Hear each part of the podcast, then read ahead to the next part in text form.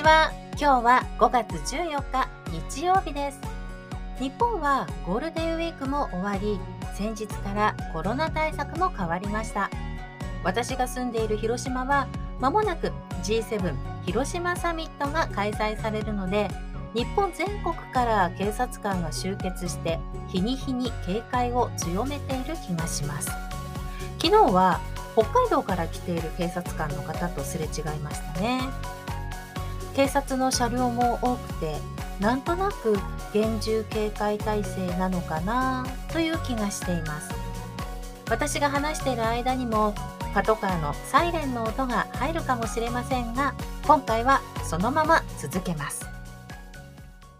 さて、今日は3年ぶりに行ってきました海外旅行の話をしたいと思います。3月下旬からパラオ共和国に行ってきました。皆さんご存知でしょうか？パラオ。行ったことあるという方もいらっしゃるかもしれませんね。もちろん目的はスキューバダイビングです。うん、盛りだくさんすぎて1回で終わらないかもしれないんですけど、これまでも私はパラオに年に1回は行っていたので、本当に今回久しぶりの一人旅でした。パラオには友人も住んでいますし、ダイビングガイドの友人もいますから、彼女たちに会うのもとっても楽しみにして行ったんですね。パラオに着いた翌日、いつもなら朝からダイビングなのですが、パラオ着の飛行機が夜だったので、今回は思い切って丸1日、到着の翌日をお休みにしました。そこでみんなで再会を祝してランチに行く予定をしてたんですね。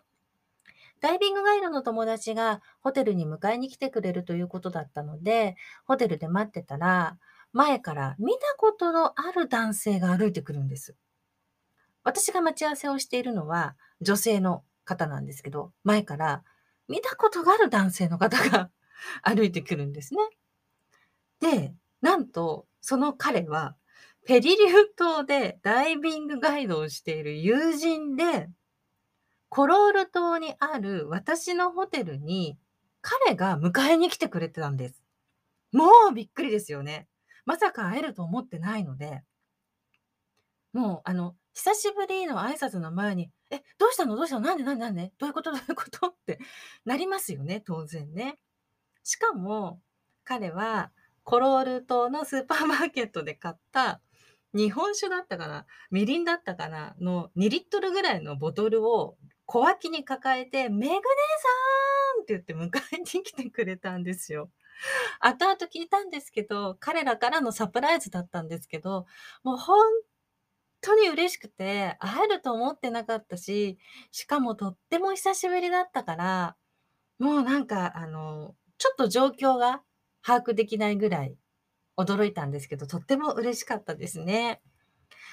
まあ、この彼がダイビングのガイドをしているペリリュー島は、またワイルドでダイナミックなダイビングが楽しめるんですが、ちょっと上級の傾きの海なのかな。私も一回潜ったことがあるんですけど、その時は、浪人味が壁のようになって移動してて、すごい迫力だなと思いました。かなり潮の流れが速い時もあるので、行きたいけど怖いんだよねって話したら、あ、大丈夫大丈夫、今度ガイドするよって言ってくれたので、ちょっとチャレンジしてみようかなっていう気に一瞬なったんですけど、やっぱりまだちょっと怖い方が先にね、出ちゃいますね。うん、怖い方が、勝りますかね。ちなみに、このペリリュー島からはスピードボートで1時間ちょっとかかるのによくコロールまで来てくれたなと思ってもう本当に感謝しています。みんなで集まったのも久しぶりで何を話したかすら覚えてないんですけど近況報告をしながらあっという間に時間が経ったのだけは覚えていますね。あ、みんなね、お友達なんです。実は、このチーム。あ、他にも仲のいいお友達いるんですけど、ダイビング関係のお友達いるんですけど、まあ、特に仲のいいメンバーですね。はい。あ、今回そうそう。登場人物が多いので、一回 ここで整理しておきますと、まずパラオに住んでいるお友達。パラオでダイビングのガイドをしているお友達。それと、ペリリューから来てくれた、ペリリューでダイビングガイドをしているお友達。それから、この後登場するお友達。そして私。というキャストで今回お送りしたいと思います。はい。なるべくわかりやすくお話ししようと思うんですけど、いろんな人が出てくるのでね、ちょっと紛らわしくなっちゃうかもしれないので、はい、先にお伝えしておきたいと思います。このランチの後に廃棄されるビール瓶などのガラスを使って作品制作をしているリサイクルセンターで吹きガラスの体験ができるということでダイビングのガイドをしてくれる友人が連れて行ってくれました。前の日に予約も取っておいてくれて本当にありがたいです。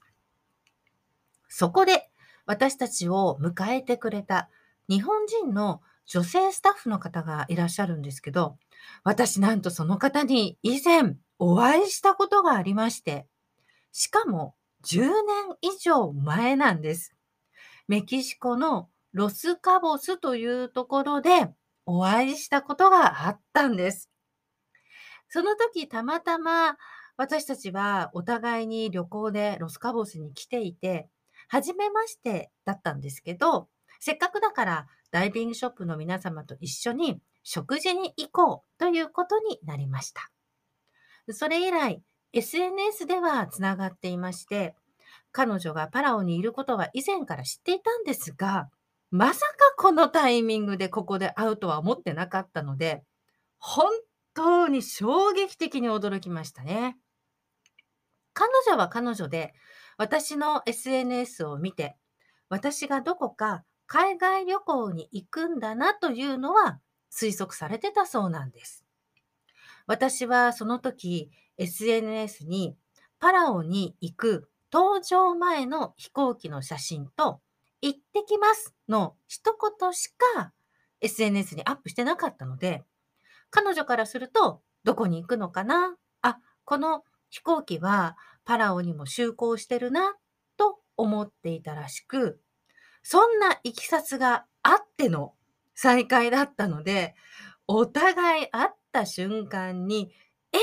こんなことってあります？って大騒ぎでしたね。うん、そうですよね。だって10年以上前にメキシコのロスカボスでお会いした方と10年経って日本ならまだしもパラオでお会いするなんてこんな偶然なかなかないですよね。でも、一番驚いていたのは、連れてきてくれたダイビングのガイドをしてくれる友人かもしれませんね。彼女が連れてきてくれなかったら、こんな素敵な再会はなかったですしね。彼女も、え、どういうことですか？どういうことですか？え、お二人、お知り合いだったんですか？えー、みたいな感じでした。大興奮でしたね。もちろんその後、吹きガラスも体験させていただきました。現地のスタッフの方が優しく親切に教えてくれますので、リラックスして楽しんで作品作りができましたね。いろいろな作品も展示されていて、とても色鮮やかで綺麗でした。このグラス制作については、翌日出来上がるので、私の場合は滞在中に受け取ることができました。環境に配慮した取り組みに参加できて、その上、記念に作品も制作できるので、とてもいい体験だなと思います。私はこれからもパラオに行くたびにこの作品制作に通うかもしれませんね。もちろん彼女にも会いたいですし、なんか記念のものが増えるってすごい嬉しいですよね。初日から驚きの再会がたくさんあって、ご縁と人のつながりを感じました。という初日から濃い一日でしたね。そして話したいことが多すぎて、やはり1回では話が終わりませんね。うん、どうしようかな。うん、2回に分けます。2回に分けてお話しします。で今回は人とのつながり編ということにしましょうかね。次回はダイビング編にします海の中もすごかったですパラオの話なのに海の中にほとんど触れていないっていうのもなかなかですね。どのくらいお話ししたかな？ちょっと長くなっちゃったかもしれません。最後まで聞いてくれてありがとうございました。